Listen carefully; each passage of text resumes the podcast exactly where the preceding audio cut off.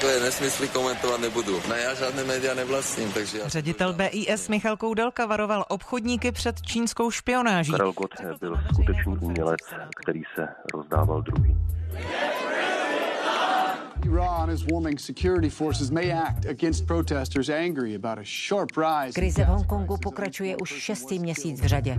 Demonstranti stále považují za prioritu, aby vláda prošetřila brutální chování policie k lidem v ulicích. Politické kauzy, úplatkářské aféry, protesty a demonstrace v Česku i zahraničí. Ve Vinohradské 12 jsme se od dubnového startu věnovali desítkám spravodajských událostí a příběhů, které, jak nám občas píšete, nebývají zrovna veselé. Zapátrali jsme proto v paměti i v rozhlasovém archívu po příbězích, které se v záplavě spravodajského dění do našeho podcastu neprobojovaly, ale připadají nám inspirativní a někdy i dojemné. Všechny mají jedno společné. Jejich hrdinové měli odvahu vzít věci do svých rukou a ještě u toho myslet na druhé. Je pondělí 23. prosince, tady je Lenka Kabrhelová a Vinohradská 12, spravodajský podcast Českého rozhlasu. 16. září vyjel z Liberce linkový autobus směrem do Prahy. Seděl v něm hned vedle řidiče na sedadle číslo 3 41-letý Ivo Reiser. Lucie Firstová, reportérka Českého rozhlasu Liberec. Seděl a pracoval na počítači, nic špatného nečekal. Zhruba před Hodkovicemi nad Mohelkou v Serpentínách, kdy ten autobus jel 100 kilometrovou rychlostí, skolaboval jeho řidič. Nikdo vlastně dosud neví, co se mu stalo. A Ivo Reiser v tu chvíli se velmi lekl, protože ten autobus už začal najíždět na svodidla, byla to rána, ten autobus jel velmi rychle, spadl mu počítač z kolen a on uviděl vlastně prázdný volant, prázdné místo řidiče a vůbec nepřemýšlel a rovnou vlastně na to místo skočil. Byl jsem vlastně řidičovi prakticky nejblíž, přes uličku hned, pracoval jsem na počítači, měl jsem hlavu takhle sloněnou dolů a najednou prostě tu lahotu jsem prostě hrozná rána, to zastřáslo, že jo? tak jsem zlídnul a vidím autobusy to šine po dálnici prostě úplně špatným směrem, tam kličkuje a tam místě řidiče nikdo neseděl, řidič chudák prostě byl takhle v uličce dole, tak jsem přemýšlel, co teď a co říkal, no musím, musím já, protože cestujících nikdo ještě jiný nereagoval.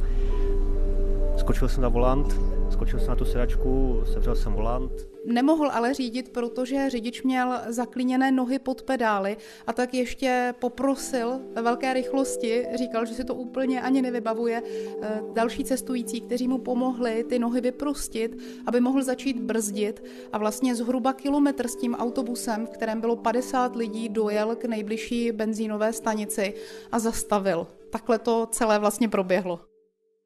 On nakonec tedy zachránil 50 lidí, kteří v tom autobuse cestovali. Vy jste s panem Reiserem mluvila víckrát. Řekl vám, jak si docházel zachovat ducha přítomnost a chladnou hlavu? On je to velmi skromný člověk, takže říká, že by to udělal každý a že vlastně vůbec neví, jak to proběhlo. On si to přesně vybavuje, ale říkal, že se choval úplně normálně, že to prostě všechno běželo tak rychle, že neměl čas přemýšlet. Já jsem se ho i ptala, jestli neměl strach.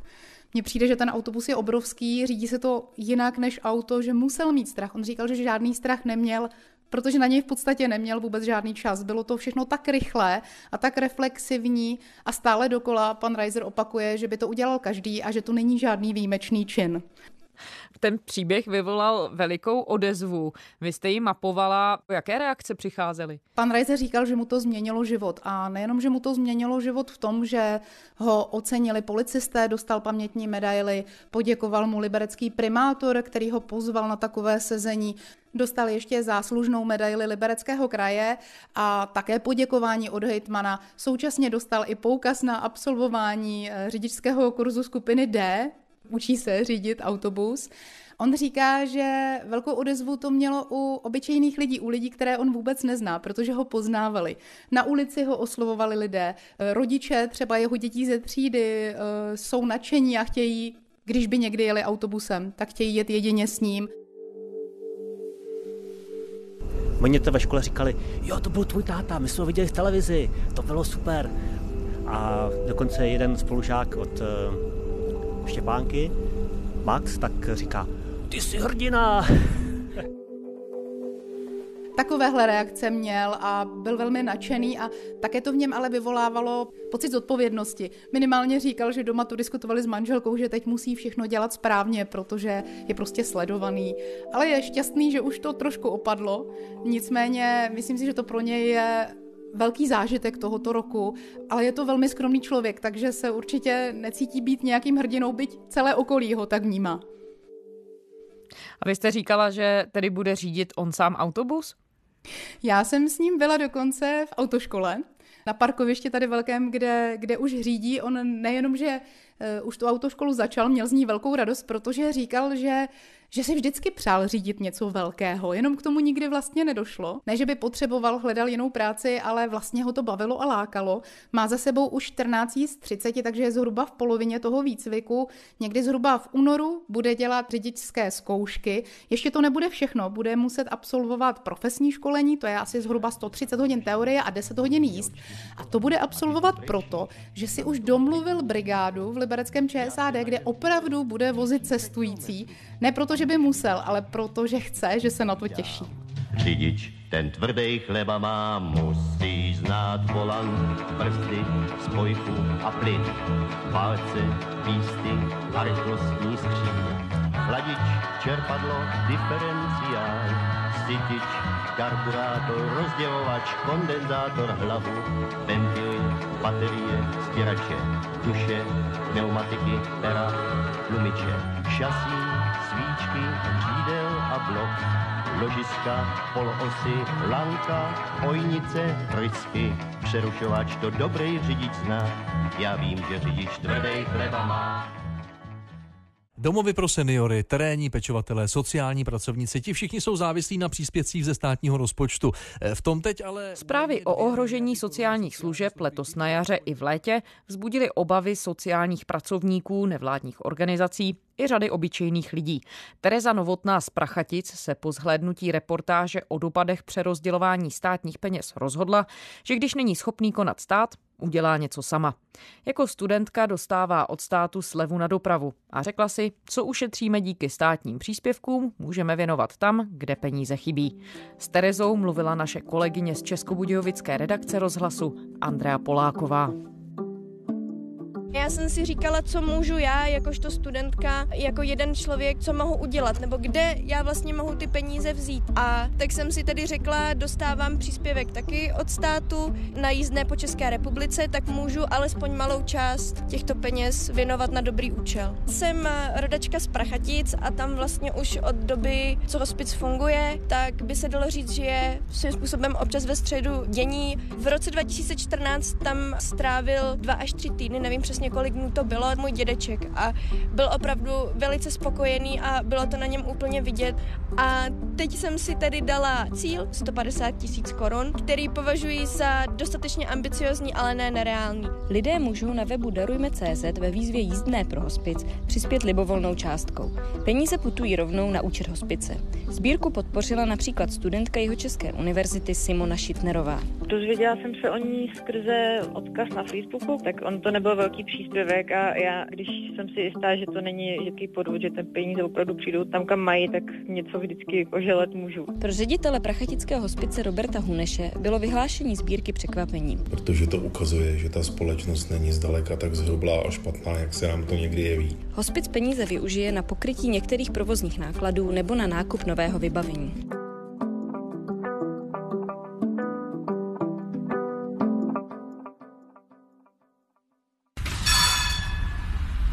9. prosince projížděl pražský řidič tramvaje Josef Chodounský se svojí linkou přes zastávku Helichova na Malé straně.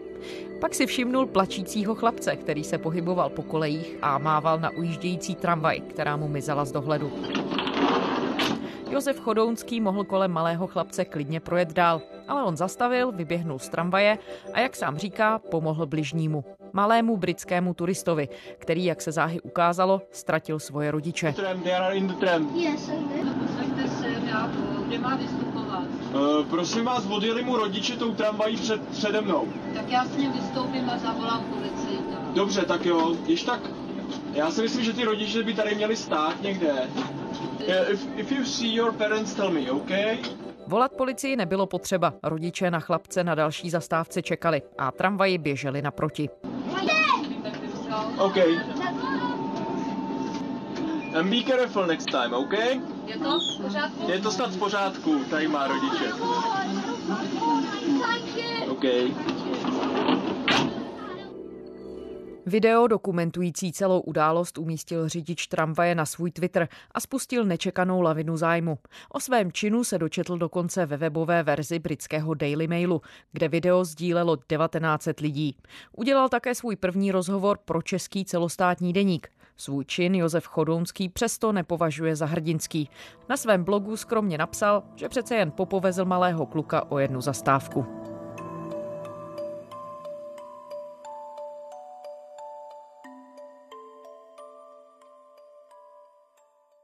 Environmentální úzkost a žal jsou povědomé výrazy pro stále větší množství lidí. Skupinka dobrovolníků z Moravy, které našla naše kolegyně z brněnské redakce Českého rozhlasu, Vlasta Gajdošíková, se rozhodla sucho a horko aspoň pokusit zmírnit. Do krajiny sází ovocné stromy. Neformální združení si říká pecky z Moravy. Stromky pěstují skutečně od pecek. Jednu jim klidně můžete poslat. Loni na jaře jsme byli pomáhat zasazovat kalamitní holiny v Jeseníkách a tam jsem si uvědomila, jaké sucho má obrovský dopad na krajinu a uvědomila jsem si, co je vlastně nejjednodušším řešením a to jsou stromy. Tak jsem se rozhodla, že chci sázet stromy. Popisuje svoji motivaci pěstovat a dál distribuovat semenáčky Tereza Kutínová z Brna. Pecky máme zadarmo, každý, kdo zpracovává ovoce, tak mně to přišlo jako nejlepší způsob, jak do toho jít. Poprvé jsme vysévali loni na podzim jablečnou drť, z které vzešlo obrovské množství stromečků. Semínka ostatní jsme vysévali na jaře, to byly třešně, meruňky, broskve, višně. Kde berete ty semínka a pecky? Bereme je z vlastních zdrojů, od kamarádů a teď jsme dali výzvu vlastně, ať nám lidi nosí, tak už mě psali z obchůdku, kde máme sběrné místo v Líšni, že jsou zavalení peckami, tak že si mám přijít vyzvednout. Kde to vlastně pěstujete, ty semenáčky? Na svých zahradách, anebo na pozemcích, které nám právě nabídli lidé, že tam mají kus prostoru. Jedním z takových lidí je Martin Šmít, který má zahrádku u cyklostezky v Modřicích. Tady jsou semenáčky broskví. To jsou vlastně jednoletý semenáčky broskví, tam vzadu jsou taky dva. Tady třeba, když se podíváte u té třešně, to je taky jeden semenáček, ten je ořechu zrovna, je to takové namíchané. Proč jste dal k dispozici pozemek Združení Pecky z Moravy? Využitá půda pro lidi, pro přírodu a hlavně je to pro budoucnost, že my ty stromy potřebujeme a bez těch stromů tady nepřežijeme na té planetě. Kolik takových pozemků jako Martina Šmída máte? Máme ještě jeden v Mariánském údolí, máme nabídku v Černé hoře, v Hustopečích, ve Velkých Němčicích, ve Dřichovicích, teďkom na zahrádce nám jedna paní nabídla. Takže prostory jsou. No a až to vyroste, co s tím budete dělat? Budeme rozdávat, kdo chce osázet třeba do pole, větší zahrady, anebo kdo se třeba domluví s radnicí i na různý veřejný místa podél cest. Všude jsou vlastně potřeba stromy, takže jako budeme rozdávat lidem a tě sází, kde to půjde. A kdy nastane ta doba, kdy už budou tak velké, abyste je mohli distribuovat? Ideální je sázet dvouleté semenáčky a to i z důvodu dnešního sucha, protože oni po druhém roce vytváří kůlový kořen, který jde do hloubky a vytahuje vlastně vodu z hloubky. Když to semeno není vlastně vyšlechtěné,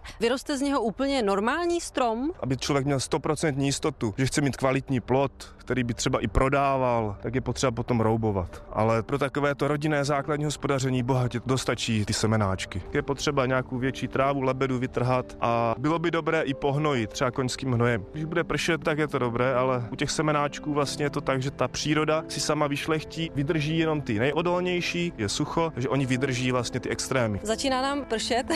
Asi půjdeme, no schovat se pod strom, to je paráda, že? Hned vyzkoušíme, k čemu to je dobré ty stromy. Jdeš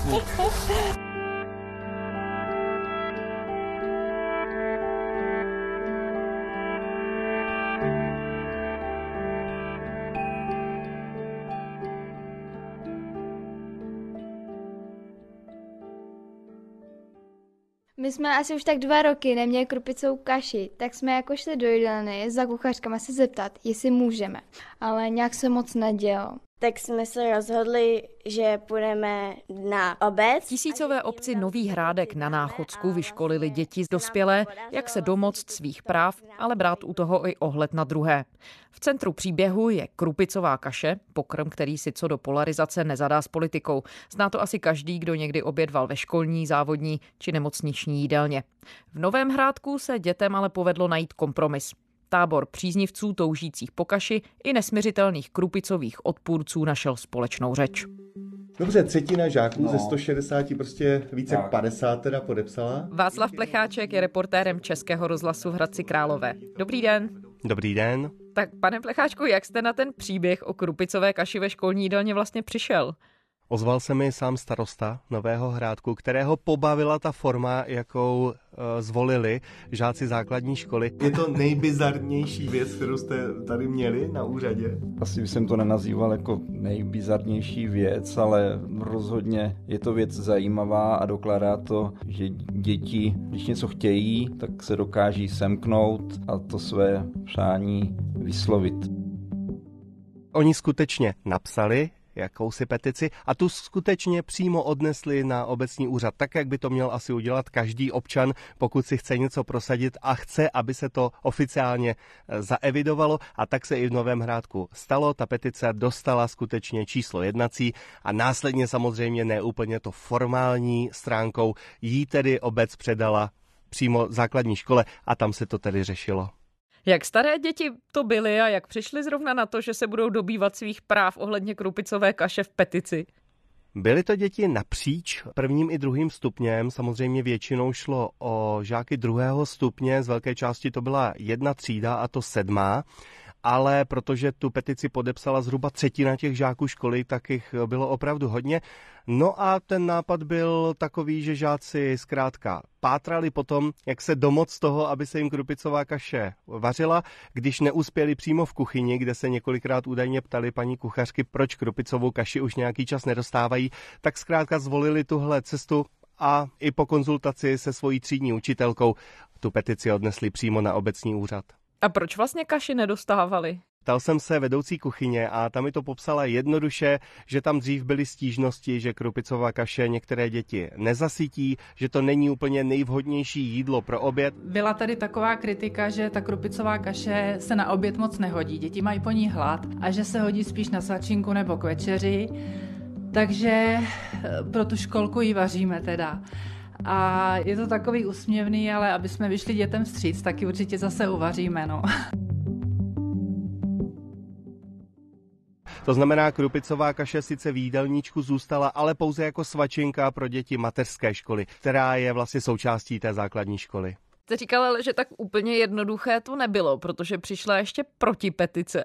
Můžete nám to popsat, co všechno vlastně tenhle boj provázelo?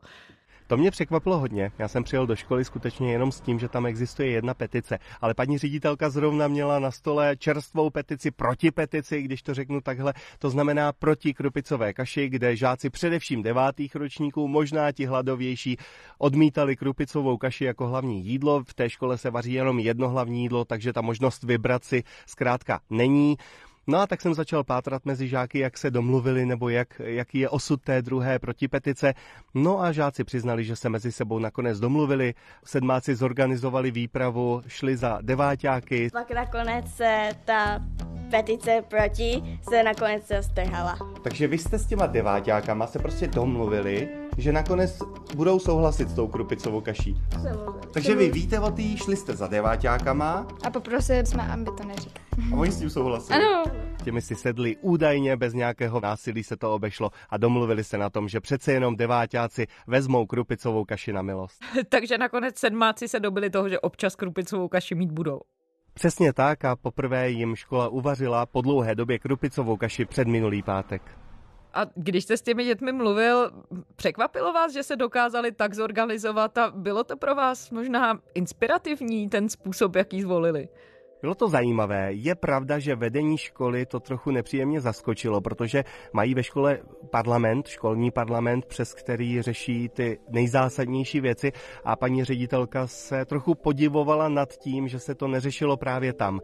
Ale myslím si, že to není úplně špatný způsob, že žáci zkrátka zkusili využít tu možnost, kterou měli, využili ji a evidentně úspěšně, protože zhruba týden po tom, co tu petici odevzdali, tak už dostali krupicovou kaši přímo k obědu na stůl. Teď hlavně, aby nebyla další petice ohledně toho, jestli se máslo s kakaem míchá nebo jestli se kašejí postupně. Pokud ano, rozhodně to zkusím natočit do vysílání. tak děkujeme moc krát. Václav Plecháček, reportér Českého rozhlasu v Hradci Králové. Naslyšenou. Z pondělní Vinohradské 12 je to vše. Přejeme vám klidné svátky. Kdybyste se nudili, tak všechny naše díly samozřejmě najdete na iRozhlas.cz a také v podcastových aplikacích, kde na nás můžete nechat i recenzi. Děkujeme a těšíme se zase v pátek.